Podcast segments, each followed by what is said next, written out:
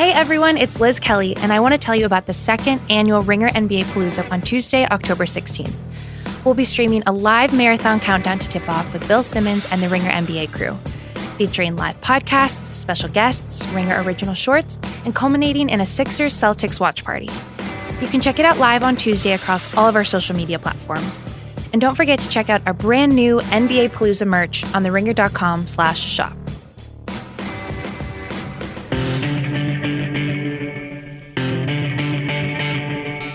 Welcome to GM Street, part of the Ringer Podcast Network. It is Monday night. It is October 15th. And on the phone right now, I am joined by Mr. Michael Lombardi. Lombardi, how you doing?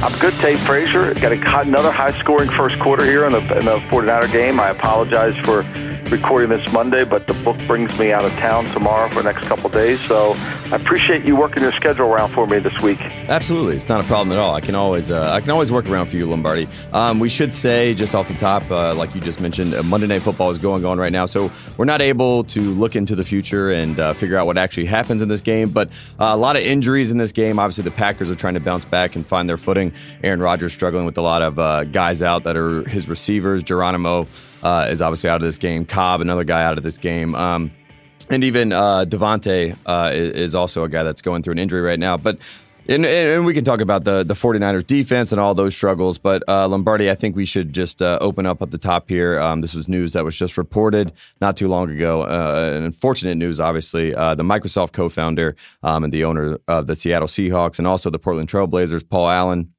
uh, died today uh, from complications of uh, non-Hodgkin's lymphoma, uh, 65 years old, and, and we just wanted to send uh, a note out to to the Allen family and to all those uh, affected by this because he was such a, an influential figure in the NFL and obviously in the NBA as well. In sports in general, you know, I mean, this is a man that gave back. he he truly was a philanthropist, and you know, he was heavy in the music scene. He felt it was a civic duty to get to buy the Seahawks. And and even though I would say he was not as much he loved basketball more than football, he was all about Seattle. And I think that's really uh, he put his money where his mouth is, and he gave back to a lot of people. Uh, Vulcan's uh, his his company that he started there. Uh, issued a release today, and I, I just, you know, these are horrible. At 65 years old, it's way too young for somebody uh, to, to pass along. And certainly our condolences with the entire Seattle organization and with everybody at Portland Trailblazers as we begin the NBA season this week. And we should say, I mean, there's there's already been uh, an overflow of uh, thoughts and prayers that have been sent out. We saw Matt, Hasselbeck uh, on Monday Night Football. You know, gave his thoughts. Obviously, was ten years there uh, in Seattle as the quarterback for the Seahawks, and uh, Bill Gates. Uh, just a bunch of names already coming out. Um, Lombardi, we got to talk about the the five performances like we do every single week that jumped out to you. Um, it was Week Six. there was a lot of weird things. The heist came back. Brock Osweiler uh, showed back up, so we're very hey, excited Frazier, about that. I got to set the scene for you. so, so let me not. not I will get to the five. So I, I started doing on Saturdays and Sundays. Vegas Stats and Information Network has a a studio where we do a show, a TV show from the Oceans Casino right here in Atlantic City, right in their sports book. It's incredible. Mm. And when the news leaked out that the heist was coming out was going to play. I have never seen a sports book as busy as I've seen the Atlantic City, the oceans. It was incredible. There was a line like you couldn't believe. They must. I thought they were giving away free saltwater taffy so down you're, there. You're saying everyone's betting on Brock at this point. They believe in Brock. Oh, it's That's unbelievable. In fact, it was so unbelievable that William Hill, who runs the book there, eighty percent of the action mm. was all on the the Bears. The Bears. Yes. And you know that I and I took that I, I wanted Miami and, and and trust me, I was a coward. I was I was running off Miami as soon as I heard the, the, the heist news, you know. I tweeted it out and our and our official scorekeeper was like, "No, no, no, you can't take the you can't take it back this week. You can't take it back." Brian said, "No, no, you can't take it back." On Twitter, he's like, "Well, everybody said Lombardi said this." He said, "No, no, you can't take it back." So obviously, I couldn't take it back. It helped me be four and one on the week, no big deal. But anyway, so the book Tate Frazier was incredible. You have to come back. And, and even if you just don't even place a bet, just to sit there and listen to the Jerseyites talk about football, it, it, really is almost the most amazing thing I've ever listened to in my it, life. It's all inspiring. I can only imagine uh, what it's like. It, it was great. Yeah, I, the guys, the, four guys behind me were like, "Why don't you just run the ball? Jesus Christ, you get 12 yards every time you run it." It's so good. It was hilarious. I mean, and Millie's sitting next to me like, and she's elbowing me. Don't start with these people. Mm. You know, like don't start with them. And I'm like, "Oh my God, this is too good." I mean, it was priceless. You sound like a man that's back in his uh, in his ele- element oh, all the way. Groove. Yeah, yeah, all the way. The yeah, I'm very happy. Oh, it's so it's so good. I go to Wawa every day. You don't even know what Wawa no, is. Wawa is a local local. It's like Seven Eleven. That's that's around here. You know. there's one on every corner. It's the it's the greatest. I'm just so, so anyway. ha- I'm just so but, happy but, for but you. I want to know that anybody who's in the area, they want to come watch football on Sunday with me. Please feel free. It's the new Tony P's for me. It's incredible. They got some screens and you can listen to the commentary.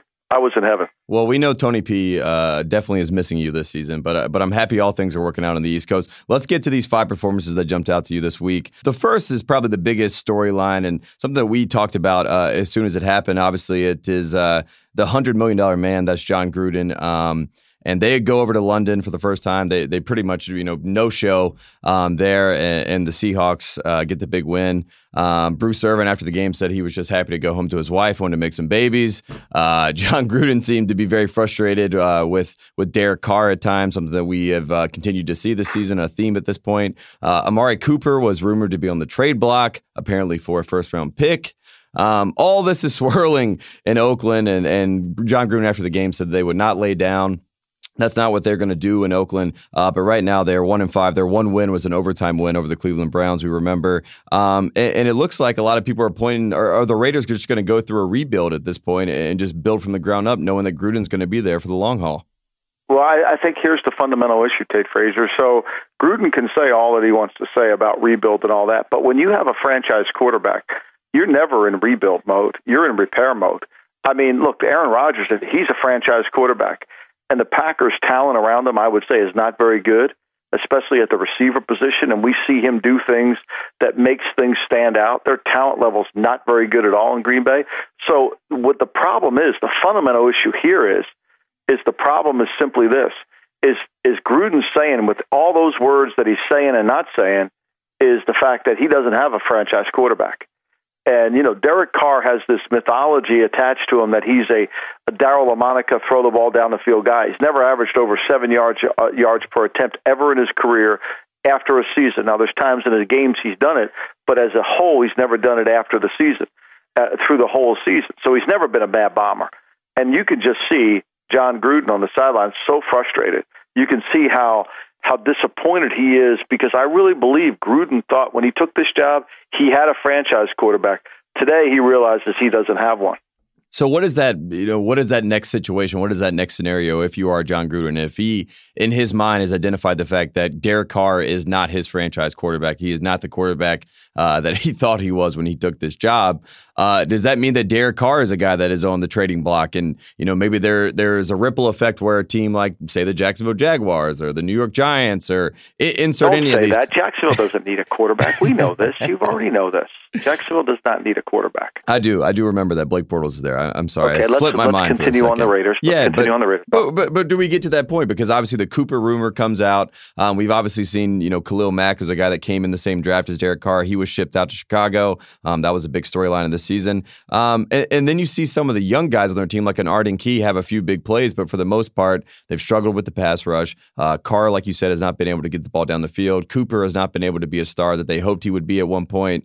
Um, just overall, you know, I mean, what what is the next step for the Raiders? Do they just accept that this is a lost year at this point and they try to do something in the draft, or or do they try to make a drastic change? I think this is a really critical moment in Jon Gruden's career because he's gonna he's the general manager of the team. We know Reggie McKenzie has the title, but he's the general manager of the team, and this and now he's this job is way harder than he thought it was. Mm. It's really way harder. When you don't have a quarterback, being a general manager in the National Football League is probably the hardest job because you got to figure out a way to get a quarterback. And then when you're flying home from London and you're sitting on the airplane and you're watching Patrick Mahomes, who you have to beat twice a year just to even get into the dance, you're saying, How am I going to get that? What am I going to do? And you can complain all you want about everything, but the reality of it is, is if you don't have somebody that can match with him, how are you going to be able to compete? And, and I think that's the challenge. And John has never been. Look, there's a lot of things we all have to understand. The strengths that we all possess and the weaknesses we possess, we have to know them. It's the key to leadership. You know, you bring people in to surround yourself that can do things that you're not good at. John is not a great talent evaluator. John is very inconsistent with his talent evaluations. John is a reactionary talent evaluator. John falls in and out of love with players on a continual basis. I'm not saying this as a, as a as a hypothesis or or some instinct that I have. No, no, no. I've been around John. I know John probably as well as any human being. I wrote about him in my book. I know how John motivates himself. I know how John behaves because I was with him for a long time. And his strength isn't in personnel. That's not his area of expertise. He better find himself somebody that can come in and deal with him as a whole and then somebody who's really sharp and can figure out a way to get player personnel in there at a high level. It's not Reggie McKenzie because what's happening now is they're talking about all the bad drafts, which they have been horrendous. Let's face it. Karl Joseph, first round pick, he's not even starting. DJ Hayden, the first round pick, he's on another team. I mean, so th- this is not about bashing Reggie McKenzie, nor trying to say Jon Gruden's right. This is about what's going to happen moving forward, and they don't have enough talent right now. And we've gotten to the point. I mean, the Raiders now are pretty much going nowhere fast, uh, very quickly at this point. Uh, I mean, and you just think about the fact that two years ago at this time, Raiders were, you know, six and two, on their way to twelve and four. Derek Carr, uh, you know, people were clamoring for him to be the MVP at that point. Uh, you know, things have just changed uh, very, very rapidly. If you are a, a fan of the Raiders at this point, or if you kept up with this team, and uh, for for the most part, you know, we can tell that that Gruden is making all these decisions, and and and you know, there's always been problems with that. We've seen it in basketball and Doc Rivers is coaching, but uh, the, the conflict between being a personnel and making personnel decisions and also being a football coach or a coach of a basketball team or coach of any team, uh, it, you, you're at odds with yourself a lot of the times and you have to make a lot of tough decisions. And we're seeing that Gruden's, you know, ha- having to do that in year one, which uh, he probably didn't think was going to be the case having Carr uh, and some of those other guys in tow when he got there. Yeah, look, he's starting two rookie tackles, and the, two, both those rookies aren't playing very well. Kolton Miller, the left tackle, mm. might be a good player down the line. I mean, Tom Cable probably thinks he's going to be a good player because he's athletic, can't handle any power.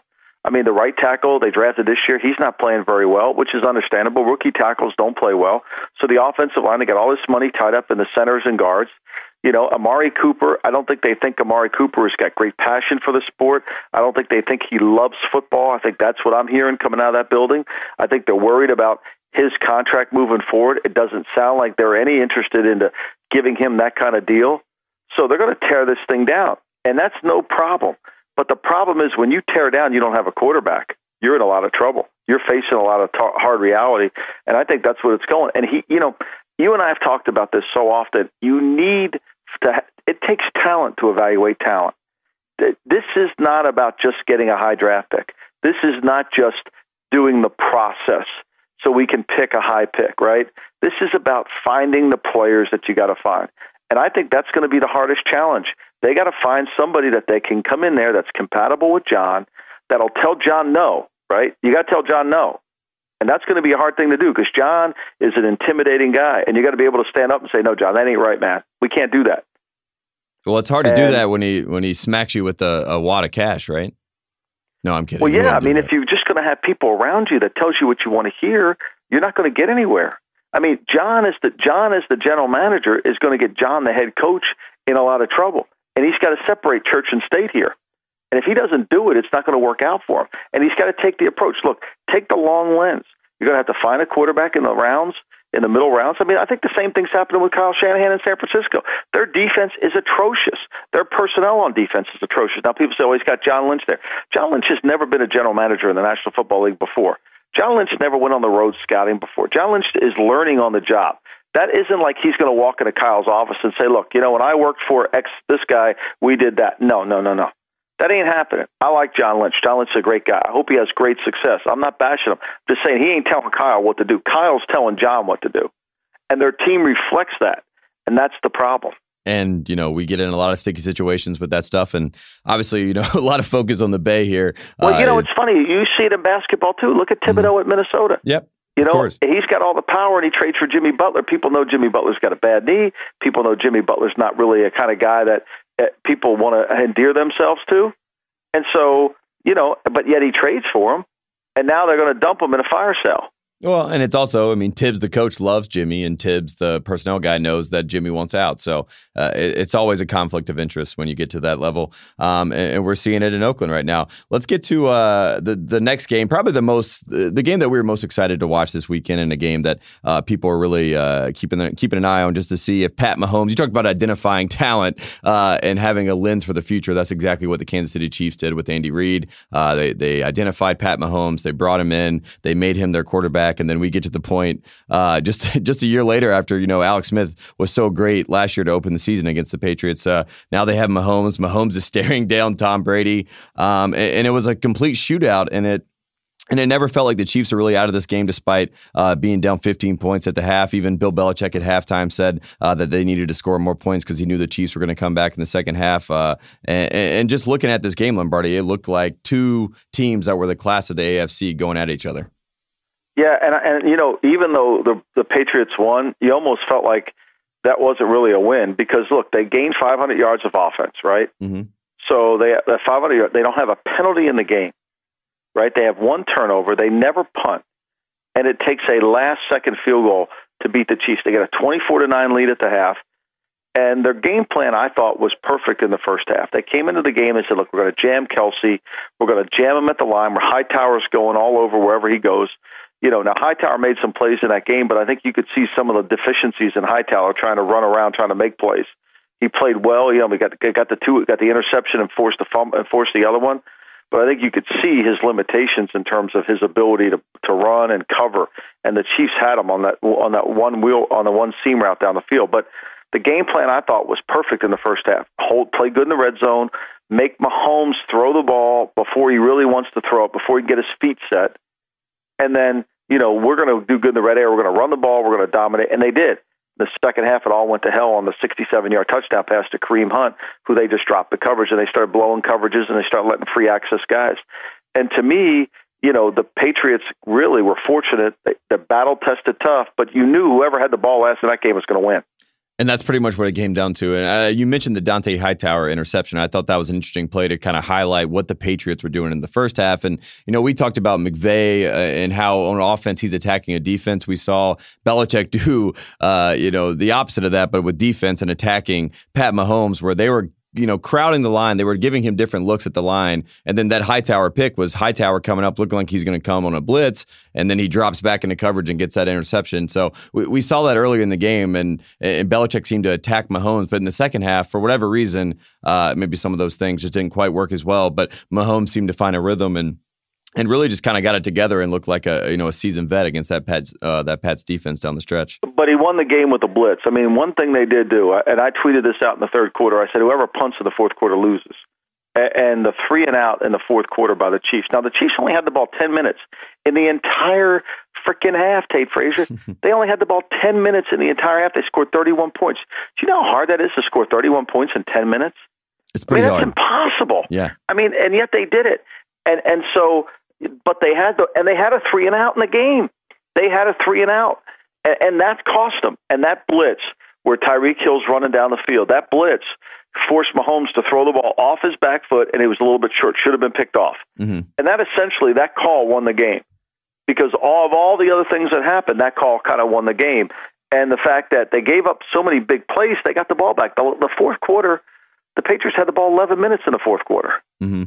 Mm-hmm. And so they were able to, you know, they were able to control the clock, but unfortunately they couldn't stop the big plays. If they would have controlled the clock without the big plays, they could have added to that 24 to 9 lead. But for me watching the game, I think the Patriots have to continue to try to play complementary defense. I don't think there's any chance they're going to be able to ever get good enough on defense to slow it down. They got to win with their offense. And we talked about this about a month ago, and now they are winning with their offense.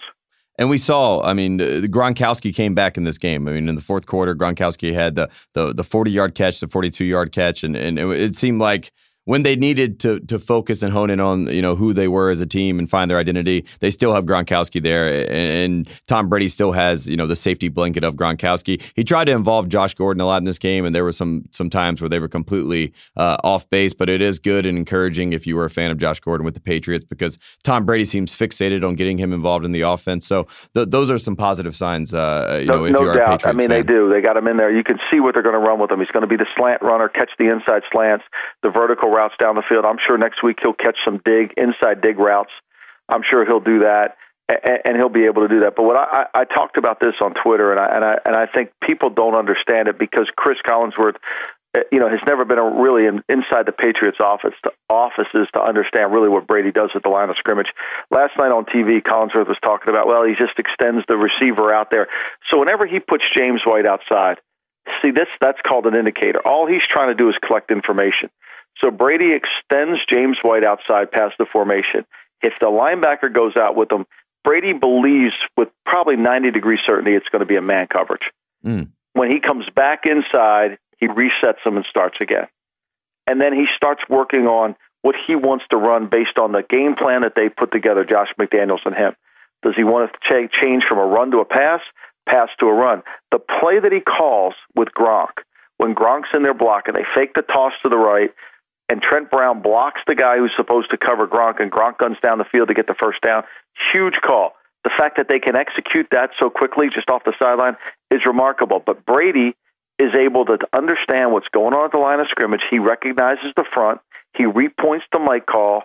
He then changes the play to the play that's going to be the perfect play against a defense that he's already been prepared for. It's just really remarkable. And he does it by collecting information with motions and shifts and looking at the looking at the Mike linebacker's eyes. He can tell who's coming, who's not, and who's going to block him. And rarely can you fool the guy. And he was on his game last night. He was really intellectually on his game. And he fooled Breeland Speaks last night too. That was that was another storyline that came out of this, and and brought it all back to the roughing the passer situation and, and what yeah, kind but of you know, Tate Frazier. I mean, people are making a big deal out of this fucking thing. I mean, like the reality of it is, is is it was that that was it would have been first and goal at the one. So Mhm. if Brady wouldn't have got in the end zone, they had three more plays to get it in. They got there was a penalty on the call. There was a there was there was a defensive holding call. Say say Speaks would have just would have tackled him, right? It was a fucking defensive holding call. And at first and goal at the one. What, what did that what, what that would have done is eat another thirty seconds off the clock. you know, And then Brady just would have jumped up and put the ball, yeah, and broke the plane, and, and it would have been a touchdown right after that. Yeah, you're right. I mean, it, it just became, you know, as always, Lombardi. There's always a flag or a talking point to uh, to point to when yeah, it comes that, to the that it doesn't stop. Like there's a lot of good shit going on in that game, especially what the Chiefs are doing with their offense. I mean, the Chiefs clearly their game plan was to go after Hightower. That Mm-hmm. their their game plan was to get their running backs involved, and then their game plan was look. The Patriots' game plan was we're going to take Kelce away, we're going to stop the big play, and they adjusted. And the you know the Patriots played as well as they can play and held on. Now, what's going to happen as we move forward? I don't know. But if these two teams play again and it's in Kansas City, you know the Patriots aren't going to win there. I don't think that's going to happen. It's going to be really hard to win there. The Chiefs just have to get some form of complementary defense better. They were doing it earlier in the year because they were good on third down, but last night they weren't. And uh, it, it is something to keep an eye on as we move forward, just to see how this Chiefs team uh, continues to build off that loss. It, it was in the best way that you can put it, an, an inspiring loss if you were a Chiefs fan. Uh, as crazy Oh, as that there's is no doubt. Look, they played a tough game the week before against Jacksonville. They dominated Jacksonville. The week before that, they played a tough game in Denver, had to come back. Now they're back on the road. Hey, what the Chiefs are doing here, even though through a loss, we went to Green Bay in 2014 and lost. That was more important for us to that game, even though we lost it, than anything. I mean, so it, these things can help build it. It's week six of the season. These are going to build you up, and Mahomes is going to learn from it. I mean, that's a great teaching tape for Andy Reid to, to, to go over with Patrick Mahomes to talk about the things he saw, the way Belichick was standing everybody up, that even though they wore defensive lineman jersey, they were standing up. The offensive line couldn't do it. Nobody really talked about the Chiefs were playing their sixth and seventh lineman. Mitch Morse gets hurt. The the, the Canadian kid, T- Tardif, he's already on IR, so they had two new starters. Jordan Devey was a former former Patriot player that got cut, traded. He got traded to San Francisco, but he ended up blocking them in there. They couldn't get pressure on that. And I didn't think the Patriots did a great job of keeping him in the pocket, which was a huge issue, and that's why Mahomes was able to make plays. So it's a it's a it, to me it's a teaching tape for both teams. Both teams are going to teach off that the Patriots defense and the Patriot and, and Kansas City's offense, and of course the, the Kansas City defense. The other thing I think that's that was the Patriots are really probably really pissed off about today is they spend so much freaking time on special teams. No team spends as much time on special teams as the Patriots do, and to give up that play, the long touchdown pass mm. was the long kick return that didn't rescore. It's just too hard. That's always tough. But in the words of Rasheed Wallace, both teams played hard, and uh, you know everyone's a winner in this one. And if once they look at the tape, we can all learn some lessons. Uh, that was not the only shootout in the AFC this weekend. Uh, we had the Cincinnati Bengals and the, the Pittsburgh Steelers, a team that uh, looks to be bouncing back at this point. And and after the game, Big Ben even said and hinted the, at the fact that that would be James Conner's uh, you know last game of the season as the starter because Le'Veon Bell would be back. Um, he is still not reported to camp in Pittsburgh. So for right now, that's all fodder. But that was the the big storyline coming out of there. But this game uh, was a really really good game, back and forth game. Andy Dalton uh, came down, led a nice drive for a touchdown, and, and Joe Mixon scores. And Bengals fans are celebrating. It's it's 21-20, 118 on the clock. But Lombardi, as we've said plenty of times on this program, they just left too much time and. Big Ben comes back, throws it to Antonio Brown, gets the touchdown to win the game, ripped the heart out of the Bengals fans. And yet again, the, the Bengals weren't able to close out a game, and now uh, the, the Steelers are closing in on, on the AFC North, and they have a real chance to uh, to make a run for this thing. I mean, they're getting better, right? The Steelers are definitely getting better on defense. There's no doubt about that. But I think, look, when you see this thing, you know, they're they're, snapping the ball when they were down 20 to 14, first and 10. They're snapping the ball uh, with, with like 17 seconds left on the play clock. Mm-hmm. I mean, you know, you got to be managing the game. I mean, this is clearly re- really on you. You have to when you're in that situation. We've talked about this way too many times on GM Street. Is you got to be in that situation. You got to be smart about scoring, but you also got to be smart about not giving them too much time. And, and, and you know, Cincinnati just kept. Sna- I mean, it's one thing. Like when you watch that drive at the end of the Patriot game, did you ever get the sense that the Patriots were in a rush? No. Yeah, exactly. It, you can just tell just in the two minute offense in general. I mean, you just watch, look at the difference between the Buccaneers and how Jameis was handling the two minute, then watch the the Patriots. You know what I mean? You can just see the distinct difference, and it, it's a calm, cool composure. Even though we're moving with speed, we're not rushing ourselves uh, versus completely just rushing and running all over the, place. the place. Patriots, the Patriots went into the huddle. They were in the huddle. They were actually they wanted the clock to go. They wanted that clock to get. They got a first down before the, they got. You know, after the two minute warning, they got the first down, and they kept going. Meanwhile, you know, everybody's in a rush. Everybody's panicked. And, and you know, to me, this is Cincinnati's fault. I mean, as soon as they scored to make it twenty to fourteen, you knew, you knew right then there was a good chance that they were going to come back and score. You just knew it. Mm-hmm. I mean, mm-hmm. especially considering that the trend there in, in Cincinnati is is that the Pittsburgh usually wins. Big Ben is very good playing in his home state.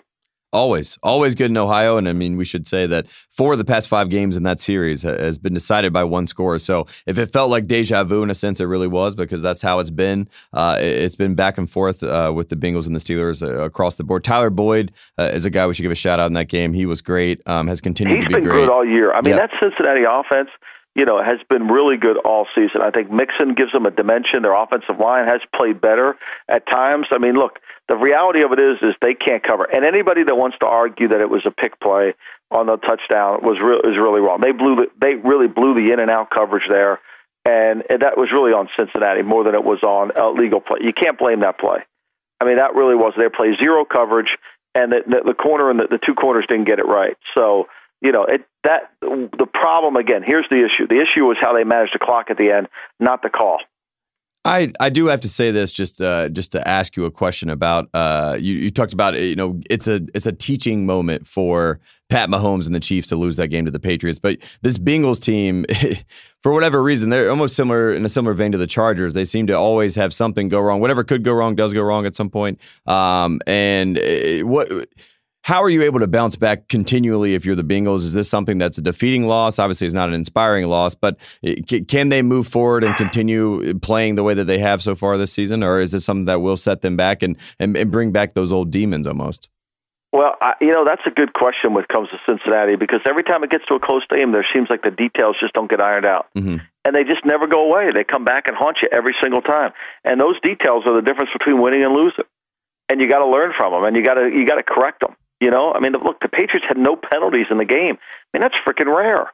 You know, those details are so important. That's how you win. The third and one's so important. That's how you win games. And when you don't do it, that's how you lose games. I think that's look look at look at Houston. Houston's horrendous on the details. I mean, Houston's trying to give the game away to Buffalo. They're trying like hell. Now Buffalo puts in Nathan puts Peterman. in uh, Peterman, yep. and of course they can't wait to give the game away. He throws a touchdown pass, but they can't wait to give the game away. Well, he threw a couple touchdown passes, unfortunately, to the wrong end zone the second time. But uh, our, our, boy Peterman, he just comes in and always delivers. They it's can't always put fun. Peterman back in a game. There's no way, Tate Frazier, you can put Peterman back in a game. Nobody's going to have, it. but poor kid, nobody's going to have any confidence. Yeah, I think he's got the yips. He's got the uh, like, like what Schaub got, Delhomme got. Once you throw that one pick six on that out route, it seems like every single time you throw it, uh, there's a corner that's trying to bait it and read it, and uh, it happened again to Nathan Peterman, unfortunately. And you and you got to know not to throw it, right? I mean, you got to know like like not let's not throw the ball on the outside part of the field because it get picked off, right? You got to be smart about it, right? You got to know who you're dealing with. Yeah, or have the arm straight to get it there. You know, that's really what it comes down to at some level too. Um, so, unfortunately for Nathan Peterman, it did not go well. We got to talk about a guy that uh, we we have to give our due uh, our due credit here because you know we do like to make jokes here on GM Street at times. But the Clapper and the Cowboys, they are back, Mike Lombardi. Do you know this? did you hear this? They are back. They did it. I, I did. I heard they, it. They you shut know, down you know the I was impressed with that game.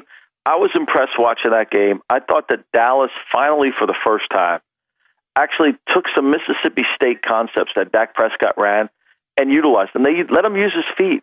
I mean, look, I don't think Dallas has great skill whatsoever, and we've talked about this many times on GM Street. But they, they've got enough skill that they should be better than what they are. And at least by letting him move with his feet, I thought they were way more effective.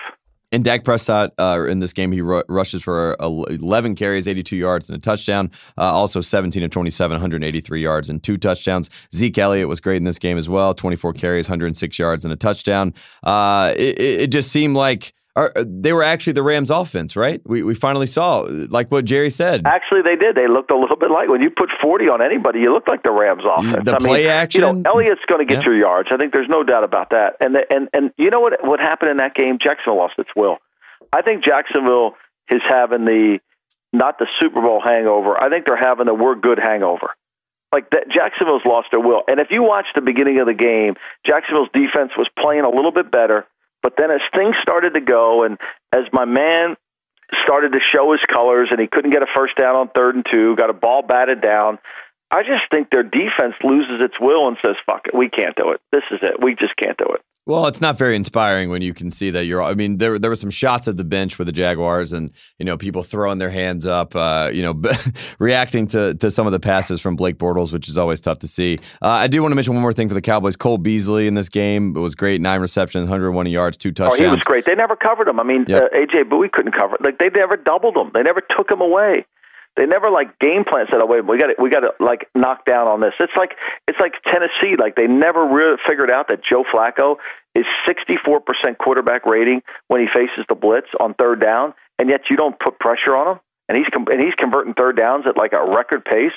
I mean, at some point you're watching the same game. I mean, you got to make an adjustment. Like we got to take Beasley out of this freaking game, right? We mm-hmm. got to take Beasley away and they never did that. And so, you know, they got what they deserved. You know what would be a fascinating, you know, Josina Anderson gets the interview with Odell Beckham, right? I mean, that thing's been that thing's still going on. Can you imagine if somebody gets an interview with Jalen Ramsey and says, "Okay, nothing about the NFL. Talk to us about Blake Bortles. What's your thoughts? What would that interview be like, Tate Frazier?" Well, he'd probably say what he said in the press conference after the game, which was nothing. He just said, "I don't know." He just said, "I don't know." He, he just seemed defeated. He just kept saying, "I don't know," and then he said, "We'll see."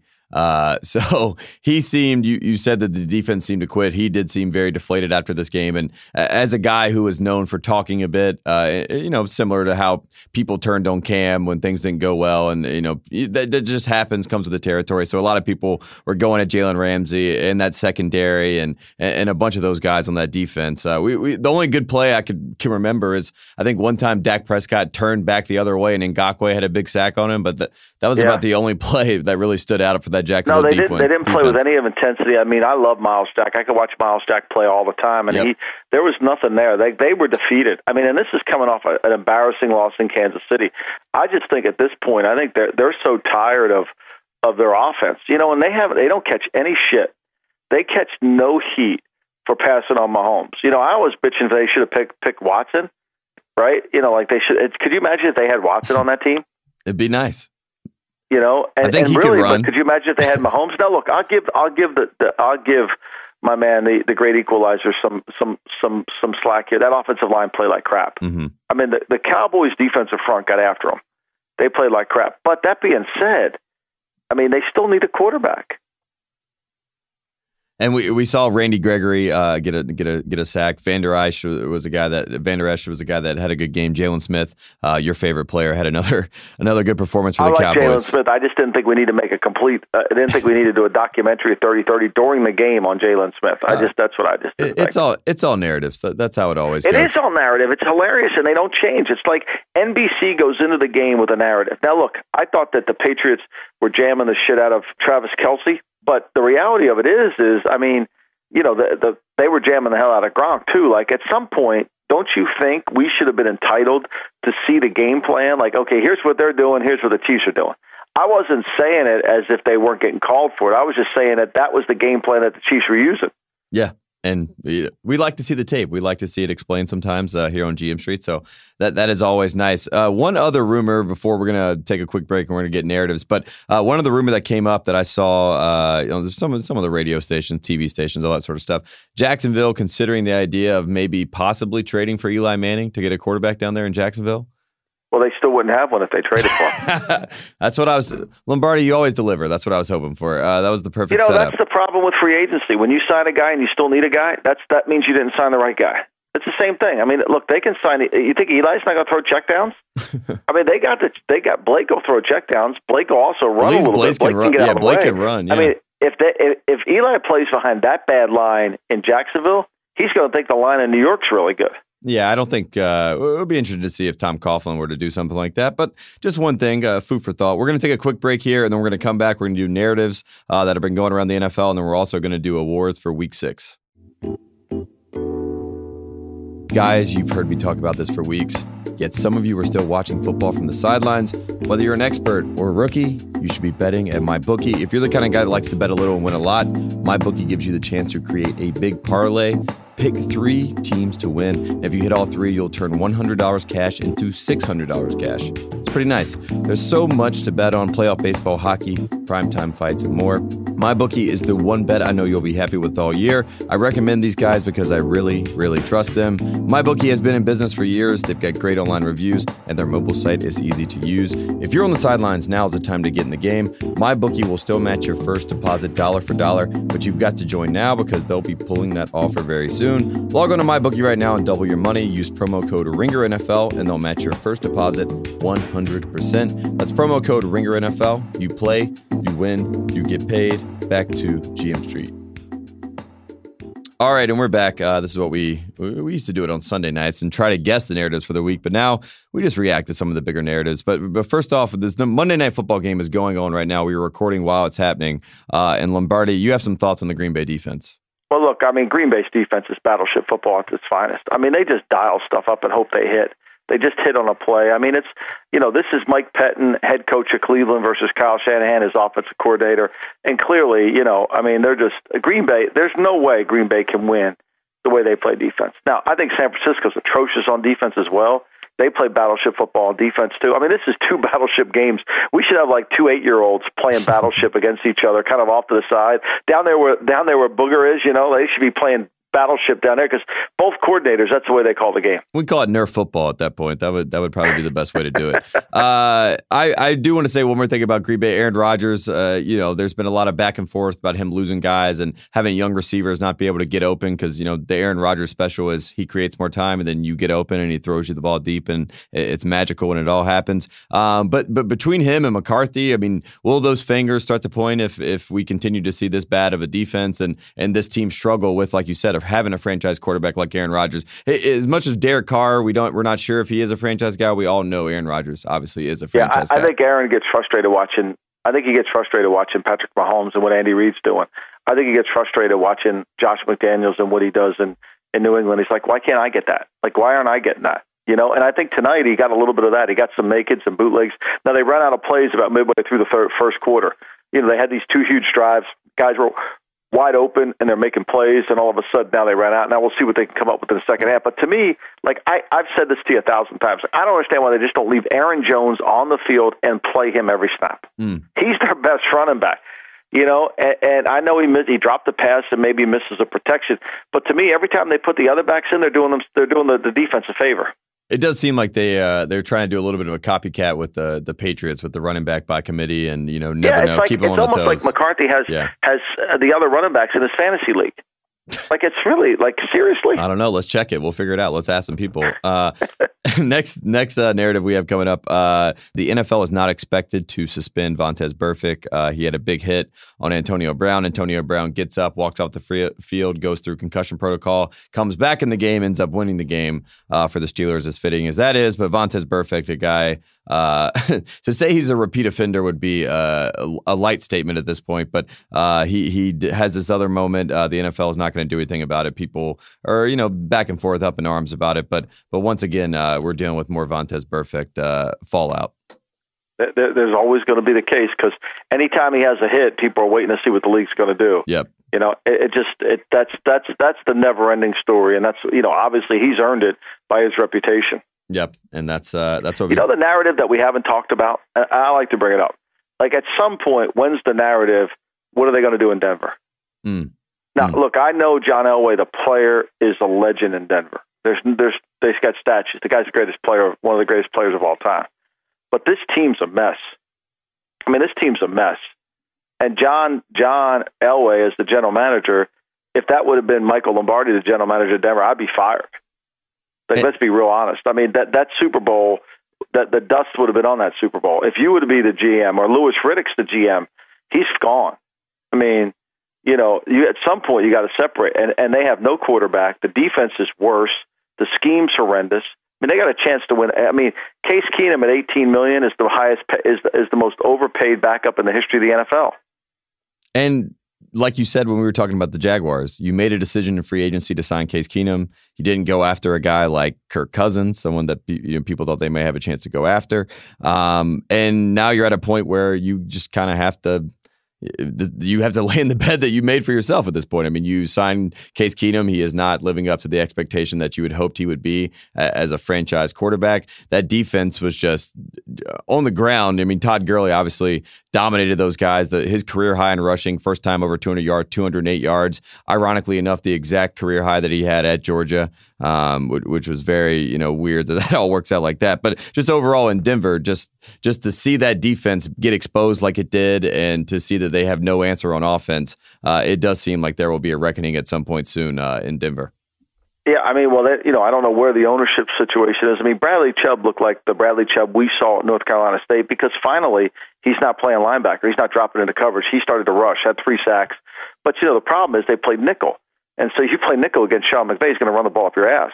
Mhm. You know, you got to find a way to play nickel that's really a, a, a base front, so you don't get Gurley. You know, the way you die against the Rams quickly is by just letting Gurley run for 200 yards. Now, the score they don't get it to 30, but you're not going to win the game. You know, they're going to control the damn game. So, I, to me, Denver, like like I keep saying this, and this is an Al Davisism, is is is, is the only way we're going to make the playoffs is we got to beat Mahomes or we got to beat this player. And when you got a when you got a, a a gun, you know Bonnie and Clyde, they were the they- had a V8 engine, so the cops could never catch them because the cops were were driving these these these small engines, and so the cops finally figured out, you know, we back then in the 20s, people had to buy the cops had to buy their own guns, and the the the, the crime guys had machine guns and they had fast cars and they could get away. So eventually, you know, you you you you can't win that fight, right? Yeah. It's the same thing that's going on in in Denver. You're not going to win this fight with this quarterback. We're not going into Kansas City and beating this guy with that. There's no fucking chance, right? Yeah, there is no chance. And the ironic, the most ironic part of the whole thing is that uh, the greatest quarterback in Denver Broncos history He can't get the quarterback is right. the one trying to Like, find he the can't get it right. Yes. Nobody wants to say it. It's against the. It's like it's bad mouthing Eli Manning. You're not allowed to say it. You know. But Well- but it's like he can't get it right. Like there's nothing wrong with not. I mean, we all make mistakes in scouting. We do. We all make. I mean, he hasn't gotten free agency right. Mm. Like he hasn't gotten free agency right. And All fr- those offensive linemen, whether it's Ron Leary who goes out with an Achilles this week, Mel- Menelik Watson, I mean Jared Veldheer, I mean they haven't got that right yet either. It isn't just that. And it's you know in the draft it, it, comes down to sometimes it's a crapshoot in the draft things don't work out whatever whatever but you know in free agency you have the tape you know who the player is for the most part we know who they are when you sign a guy um, so so it, there's not as much uh, leeway and there's not as many people that are willing to uh, to obviously give you a pass with that sort of stuff. Yeah, and I mean, look, he's look. I mean, he had he got he recruited the greatest quarterback and one of the greatest quarterbacks in Peyton Manning. Yep. And even though Manning was done when they won the Super Bowl, Manning's presence still helped them do that and they won it with their defense, and they had enough plays. And Kubiak could at least call and put together a game plan, which was effective. But the reality of it is, uh, this team's going over. They're going to fire the coach. I mean, two things we know for sure, right? You, you know, it's going to get cold in Jersey. They're going to fire Vance Joseph. They're going to fire Dirk Koetter. You know, th- those things. Mike Smith got fired already today, which makes no sense at all, Tate Frazier, considering that they're coming off the bye week, right? Yeah. You know, if you're going to fire the guy, fire the guy off the bye week. It just seemed like a reactionary thing at this point too, right? Just to to, to well, you know, you know that that's going to be wide open down there. That that that is. I call those teams unmade beds. They're so disorganized and so sloppy. Like that's not the NFL. That like that's not the NFL. Now they got the Browns coming into town today this weekend. You know, could they beat the Browns? Sure, they could beat the Browns. Just like the Redskins could beat Carolina. You know, every team can beat anybody, but it's consistency that separates everybody else, and the Bucs are never going to have that. Let's get to awards for the week for week six. Uh, this is obviously one of our favorite segments that we do. The first one that we have uh, is time to go in the lam to someone that needs to get out of Dodge at the moment because uh, all eyes are pointing at them and, and things aren't going too well. And I think we have a, an easy answer for this one, right, Lombardi? Jon Gruden? Yeah, I mean, I, you know, you know, Jon was complaining about the airplane ride. He was complaining about the flights and you know, and all that over there. I mean, you know, I don't, I don't know if Jon can go on the lam. I mean, it's going to be hard to keep him away. I mean, he's got this phobia about flying. I didn't realize he had it. I mean, I've flown with him before. I didn't realize it was this bad. But, but I mean, look, I, I'm telling you, Jon has to have a serious conversation with himself, and he's got to really evaluate himself, and he's got to say, hey, look, I know I'm a great coach, but I may not be a great GM. I got to find somebody that I trust, completely trust, to come in here and help me build this team because right now I can't do it alone. And the good news is, if you're Jon Gruden, you have a 10 year contract, so you have plenty of time to figure those things out, and uh, we'll, see what happens. Next up, we have the Fred Palermo Award, a team that was prepared and ready uh, for this week, and we have to give it to our guy, right, Jason Garrett. He did it. He did. I thought he did a great job. I think they did a great job of game planning them. I mean, they played well at home. I mean, they kicked the shit out of them. And, and and I liked what they did with Dak. I mean, they finally got Dak involved. Let Dak run a little bit. Let Dak use his athleticism. And, and I, so you got to give it to them. You know, Fred would be proud of, of Jason. I'm very proud of Jason. I'm happy for the clapper. I, I, like the I like when we can be positive for the Dallas Cowboys every once in a while. So this is very nice. Look, we need da- the league needs Dallas to be good. I want Dallas to be good. Look, there's nothing like the the Cowboy Redskin game this week. You know, I wish it was played in RFK Stadium, but they're going to play it at FedEx Field. I mean, that, that's that's what the NFL is about. You need good thing. You need those two teams to be good. Right now, they're not. That's why. That's why the NFC East isn't what it always is. But when the NFC East is great, the league's even better. Even though the league's great right now, I told you this summer. Now people are finally starting to say it. There's a lot of great young quarterbacks in the NFL. Uh, you know, if he once the NFC East gets a couple more great quarterbacks, it'll be even better. And people, you know, that are young and born in the 21st century and all that sort of stuff probably have no idea uh, what that rivalry really used to be back in the day between the Cowboys and the Redskins. Oh no! I mean, look, my Thanksgiving was ruined when Clint Longley came in off the bench and threw the bomb to Drew Pearson and you know beat the Redskins after when Roger Staubach got hurt. You know, it's like, oh my God, how'd this happen? You know, like that that that game is that game goes back so far that it, it's such a great game and such a great history to it. The Giants, Cowboys, Giants, Redskins. I mean, when those teams are dominant, the league's really at its highest level. Next up, we have the KGB Award, uh, the team that snuck up and surprised. Uh, you mentioned, uh, you know, all the all the people putting the bets in uh, when once it was announced Brock was going to play uh, quarterback for the Dolphins this week. But yeah, Frazier, the line you could. I should have taken a picture of it and sent it to you. I've never seen a line this long. It, I think I thought it was. I thought they were giving food away. It was like when scouts know there's a free buffet, mm-hmm. the line gets big. It was unbelievable. And you got to give Miami credit. I mean, and, and I got to say this. I watched that tape today. Brock did really. But Brock threw bu- bubble screens. I mean, Grant made a great play. Albert Wilson's way better than I thought he was. Way better than I thought he was. He made plays with his feet, and the Bears were exhausted. I mean, the Bears were dead. The reason I liked Miami early in the week is I thought the heat and humidity would get them. It uh, would get Chicago down there. I thought they were going to wear the blue jerseys. They wore the orange ones instead. but I thought the heat and humidity would get to them. There, you watched that tape today. There was like the, the Bears players couldn't run around. I mean, Khalil Mack was exhausted. The heat just it, it just once it zaps you, you're done. Yeah, Mack had two tackles in that game. It was a lot of guys looking for oxygen at, at certain points in this one. Also, there was a bunch of weird tape that came out after this game with the the Dolphins with a bunch of safeties running off the line, and it led to a bunch of wide open. You know, led to actually the leading touchdown late in the game uh, for the Bears, where Mitchell Trubisky just threw it to a wide open guy for for a touchdown. Well, so, Mitchell Mitchell tried to throw an interception on the play before. Yes, yes, he did. Yeah, you know, he, he, tried. I mean, did. everybody thinks Mitchell played well. I mean, you know, okay, Three throw touchdowns. the bubble screen it. Yeah, I mean, yeah. He didn't play well in the first half. I can tell you that. I, you know, I, I we know the limitations at this point, but uh, I, I, thought the Bears, I thought the Bears really had this one and a chance to pull it out. It did seem like at one point it was just inevitably well, going to be a tie. Twenty-one to ten with like three minutes to go in the third quarter, right? Yep. Yep. Exactly. Exactly. So uh, I mean, did, all those all those people down in the uh, uh, in, in, the uh, casino were. I mean, they're, they're, the, the champagne was starting to come out at that point. yeah, people were loving life. They didn't think Brock could come back, but Brock proved us wrong. Congratulations to the heist. This is a week of redemption. We get the clapper comes back, the heist comes back. Uh, next week, it. I'm sure Blake I was Bortles. so happy with the heist. I'm sure Blake Bortles will come back next week, uh, which is comes to our final award of the week. If you don't know, now you know. Lombardi, what do we know? Uh, we know that Jacksonville. You know, I call Blake the great equalizer, and I, I, I'm not going to apologize because he is the great equalizer. Because they would be so much better if they had a quarterback. But I'm not sure the defense is playing to a level. I think we know right now when you give up 40 points one week and you give up 30 the week before, you give up 70 points in two games. You're not a great defense. It's a little bit like in baseball. You know, when a great baseball great baseball teams never get shut out. Rarely do they get shut out. You know, they always get a run. They might they're going to lose, but they get at least yeah, a run. Sack bunt, just good base running, something like that. Yeah, I mean they they get great teams. Oh, great teams never give up 40 points. And you say, well, Lombardi, your, your Patriots gave up 40. Yeah, they're not a great defense by any means. Trust me. You give up you give up 31 points in 10 minutes. You can't be called great in anything. You can't. That's just facts. Uh, this has been another edition of GM Street, uh, part of the Ringer Podcast Network. We really enjoyed week six. We're excited for week seven. We will be back on Friday. Lombardi, enjoy your travels on the road. I'm i will, ex- Tate Frazier. Now, come back. Friday. I was 4 and 1 last week, Tate Frazier, even with the Miami. I'm on a roll now 27, 16, and 2, according to Brian. Well, you're there on the ground. I mean, you're there. You're in Jersey. You're back home. I mean, you're, that's a 59 win percent. It's better than Billy Walters.